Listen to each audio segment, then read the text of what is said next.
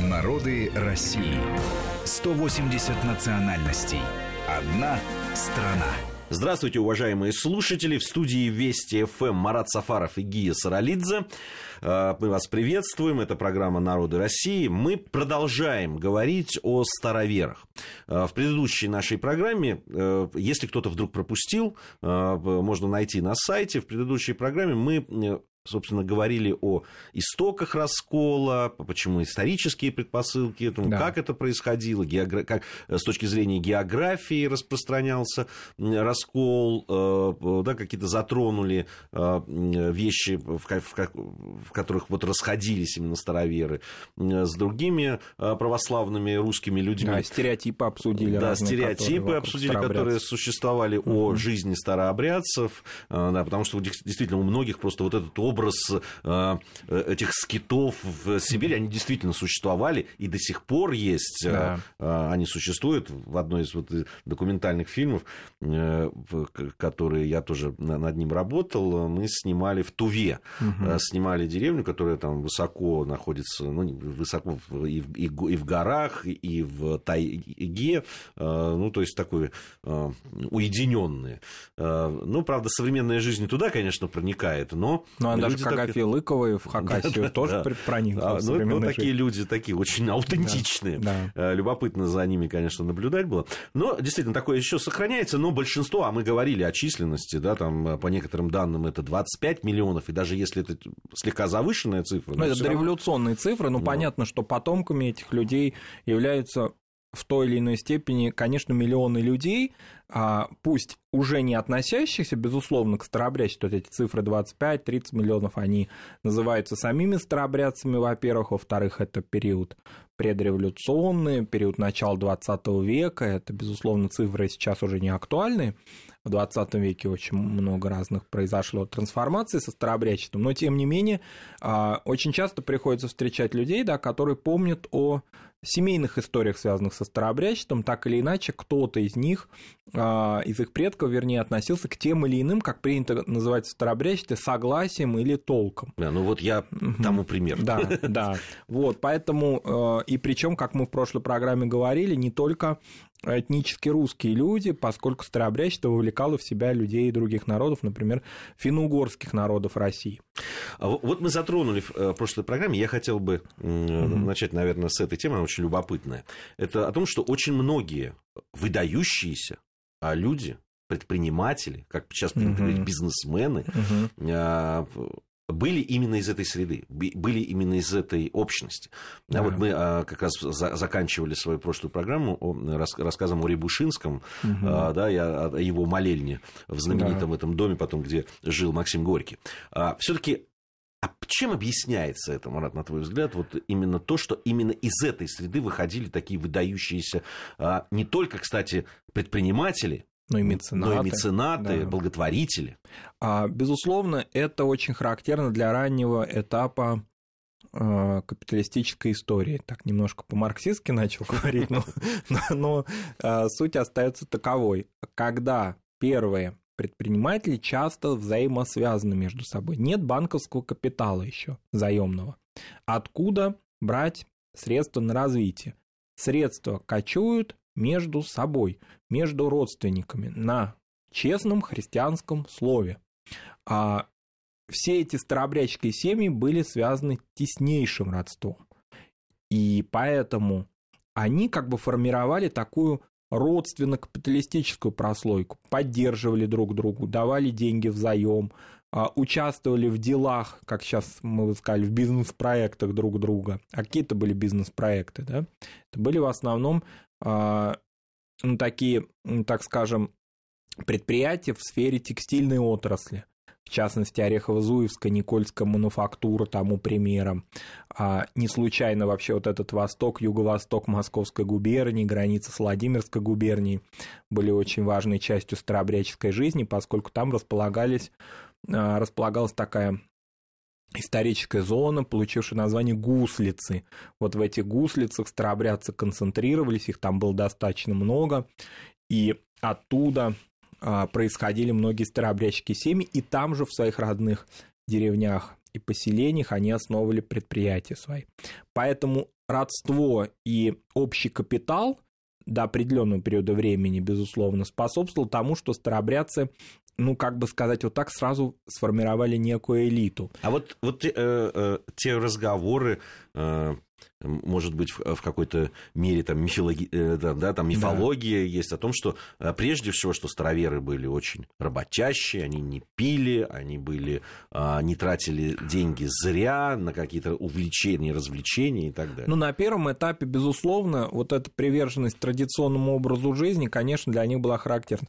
Конечно, э, вот эти, как мы в прошлой программе не говорили, апологеты старообрядчество эту тему подчеркивает. Но надо сказать, что в традиционном мире, в традиционном обществе, в религиозном обществе, будь то оно новообрядческое, старообрядческое, мусульманское или иудейское, а, не было какой-то склонности-то к роскоши и к различным соблазнам, да, роскошной жизни. Поэтому, ну, немножко, конечно, в какой-то степени это преувеличено уже прям исключительная аскетичность старобрядцев.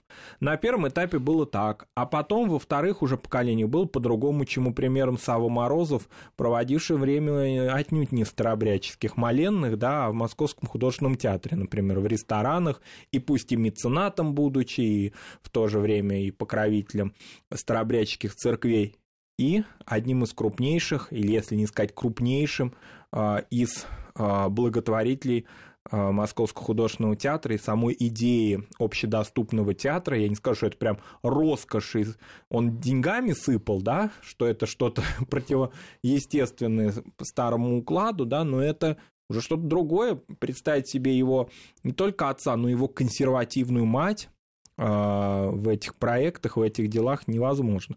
Поэтому уже во втором поколении, конечно, это по-другому складывалось. А, общество первых вот этих предпринимателей, первых купцов, конечно, было традиционно, а второе поколение становилось уже современными, сообразными тому быту и жизни конца 19 начала 20 века в России людьми.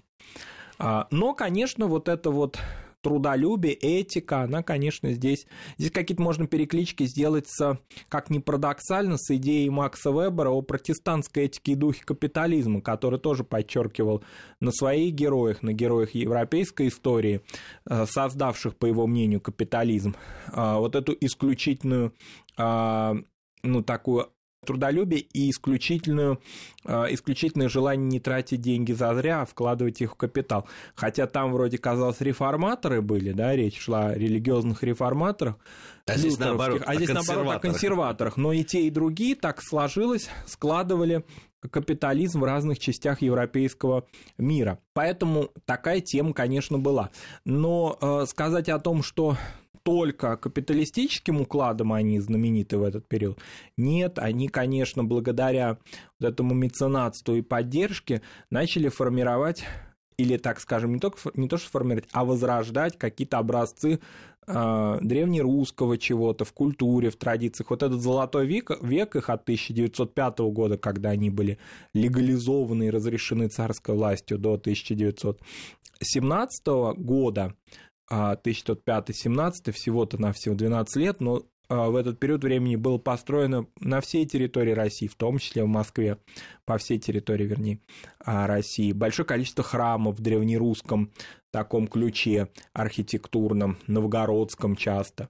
Стали возрождаться старообрядческие хоры, стала возрождаться старообрядческая иконопись. Это все стало очень активно развиваться, и многие люди раньше с недоверием или опаской, глядевшие на старообрядцев, поняли, что они некая часть русской истории, что они очень важные части, что они рядом находятся в то же время. Они не э, какие-то да, архаичные примеры, они полноценные люди, часто очень успешные люди.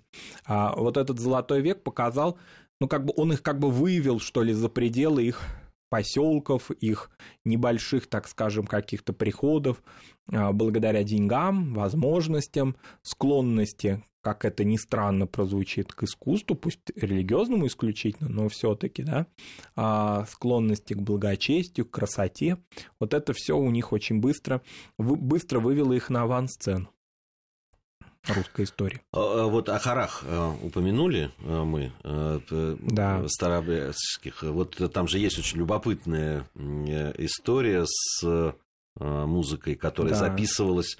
Ну, я этот термин еще услышал у музыковедов. Да. Он очень тогда поразил меня, крюки. Крюки, да. А, ну, когда человек заходит в старообрядческий храм, он сразу замечает некую, некое отличие не столько интерьерное, хотя и в интерьере есть много разных признаков. Старообрядческий храм, ну, вот сразу заметно, что он архаичней как-то, да, он, а, он именно старообрядческий, это видно.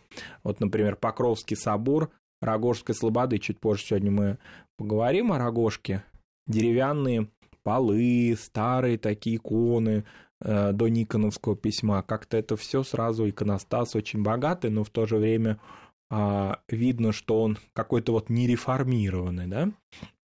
Вот это все видно, замечается, но если посчастливилось человеку на службе побывать, то он услышит унисонное пение старообрядческое. Дело в том, что еще одно важное отличие старообрядчества от реформ, последовавших за Никоновскими, а, это не принятие а, новой литургической практики, которая забладала в Русской Православной Церкви после реформ Никона и позже.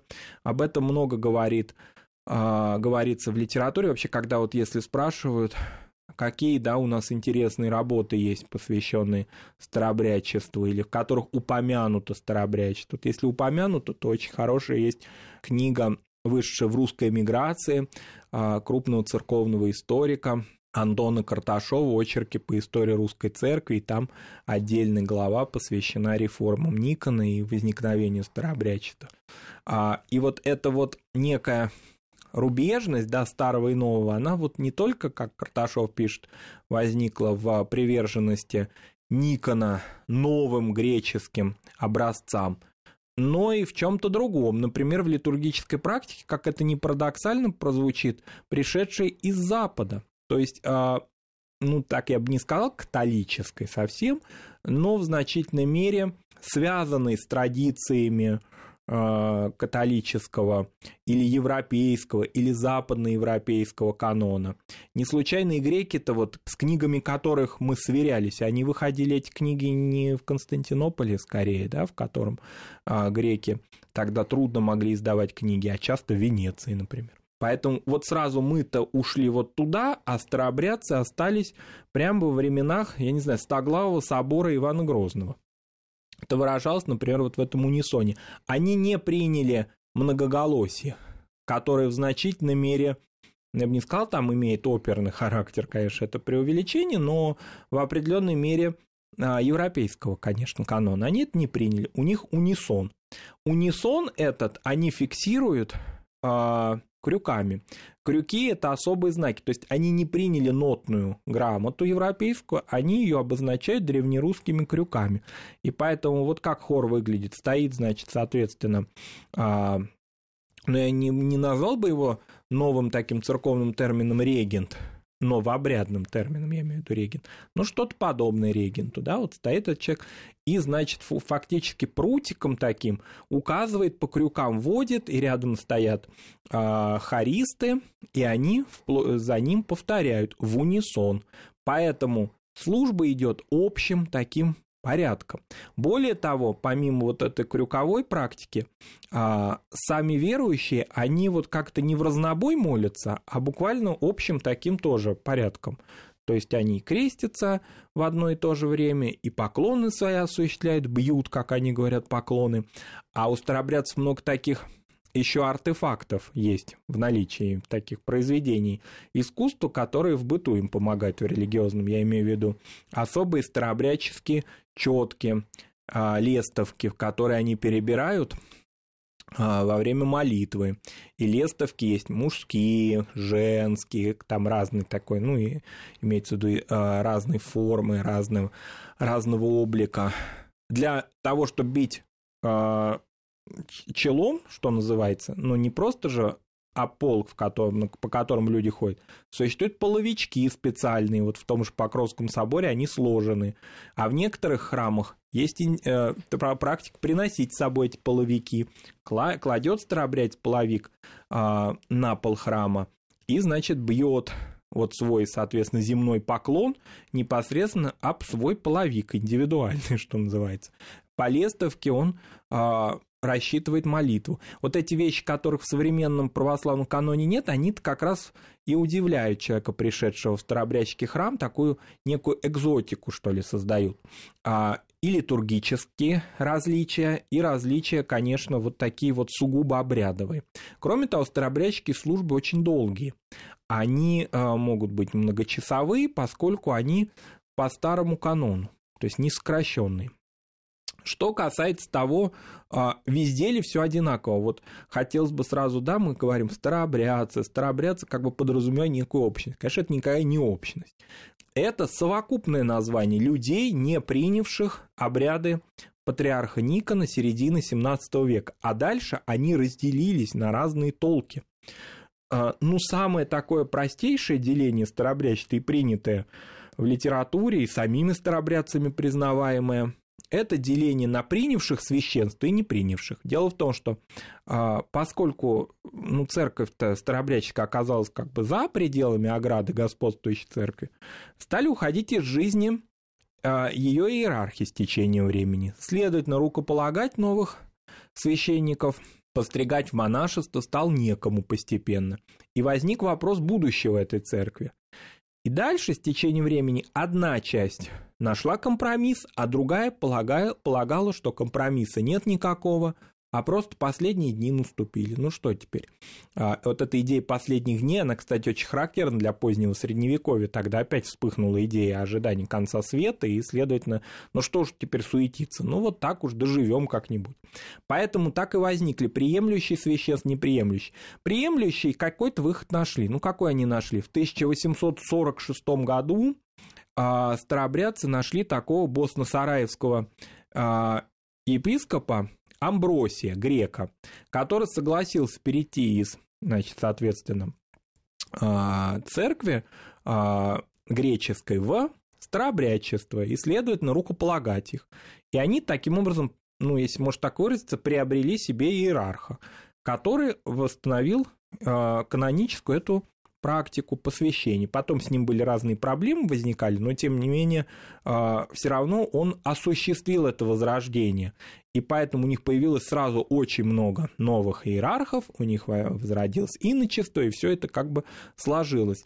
А он а, обосновался, пытался, вернее, обосноваться в, такой, в таких пределах Австро-Венгерской империи, в селе Белая Креница, поэтому село Белая Креница, существующее до сих пор, а также общины, существующие в Румынии, они вот как бы имеют прямое отношение к этому.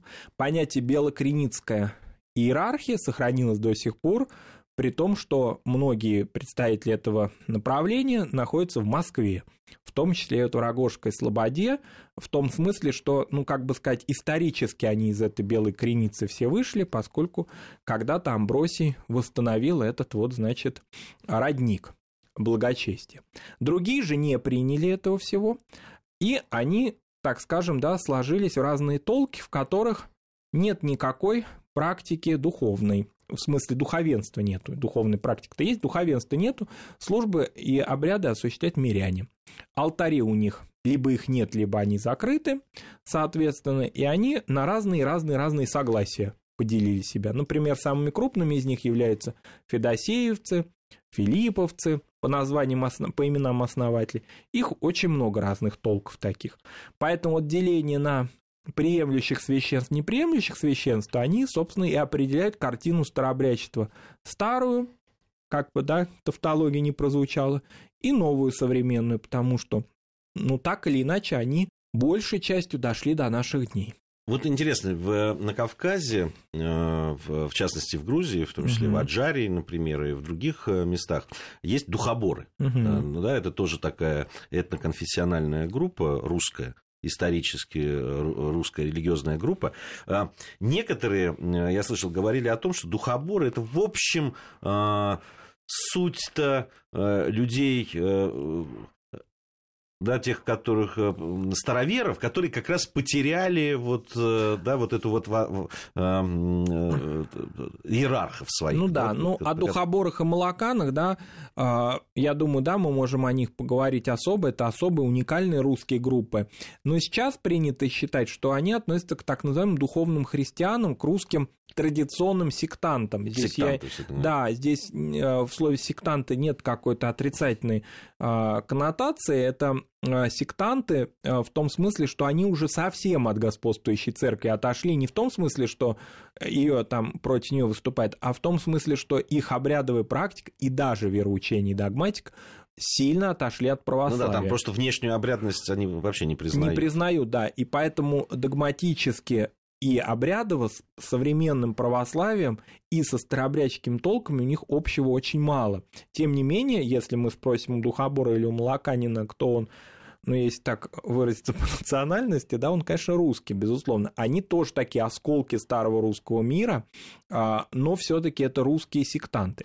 Хорошо, мы, мы об, о них поговорим. Мы да. в, в двух уже наших программах, угу. которые мы да. Э, посвятили разговору о э, староверах, старообрядцев, э, очень часто звучит рогожка. Да. да? Вот на, надо бы все-таки да. уже к ней э, приступить да. и поговорить что-то. Все-таки это духовный центр фактически старо. А, одного из крупнейших направлений, да, старообрядчества, Рогожская Слобода.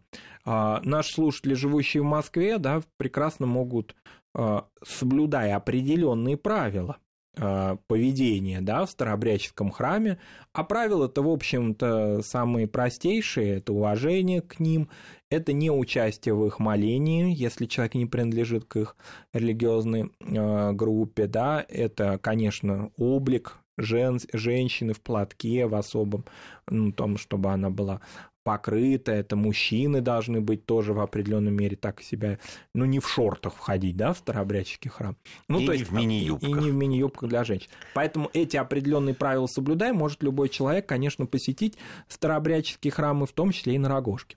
А Рогожка – это такой символ старообрядчества, хотя оно а, олицетворяет и является духовным центром крупного направления, но одного. То есть вот этих приемлющих священства или как сейчас их называют, Русской Православной Старообрядческой Церкви. Возникла Рогожка а, параллельно и другому центру московскому, Преображенскому. А, в конце XVIII века, вокруг 1771 года, во время эпидемии чумы в Москве. Когда произошла эпидемия чумы, это было очень серьезное, понятное дело, испытание, но оно а, для московской такой вот для московского ландшафта, что ли, ознаменовало появление большого количества кладбищ, существующих и до сих пор, например, Ваганьковского, Калитниковского, Даниловского, появление иноверческих кладбищ, в частности, Даниловского, мусульманского, армянского позднее и так далее. А, и старообрядцы вроде, да, как бы охранить-то где? И Екатерина Великая, вообще отличавшаяся особым таким отношением либеральным, ну, если так можно позволительно говорить, не заморачивавшаяся вокруг различных каких-то дискуссий и канонов, видевшая прагматично ситуацию. Вот есть старобрядцы, сейчас они не вредят э, ее престолу, не участвовали они особо активно в войне Емельяна Пугачева. Ну и бог с ними. Разрешим. Им основал, э, разрешила Екатерина основать кладбище, не духовный центр, кладбище за пределами Москвы.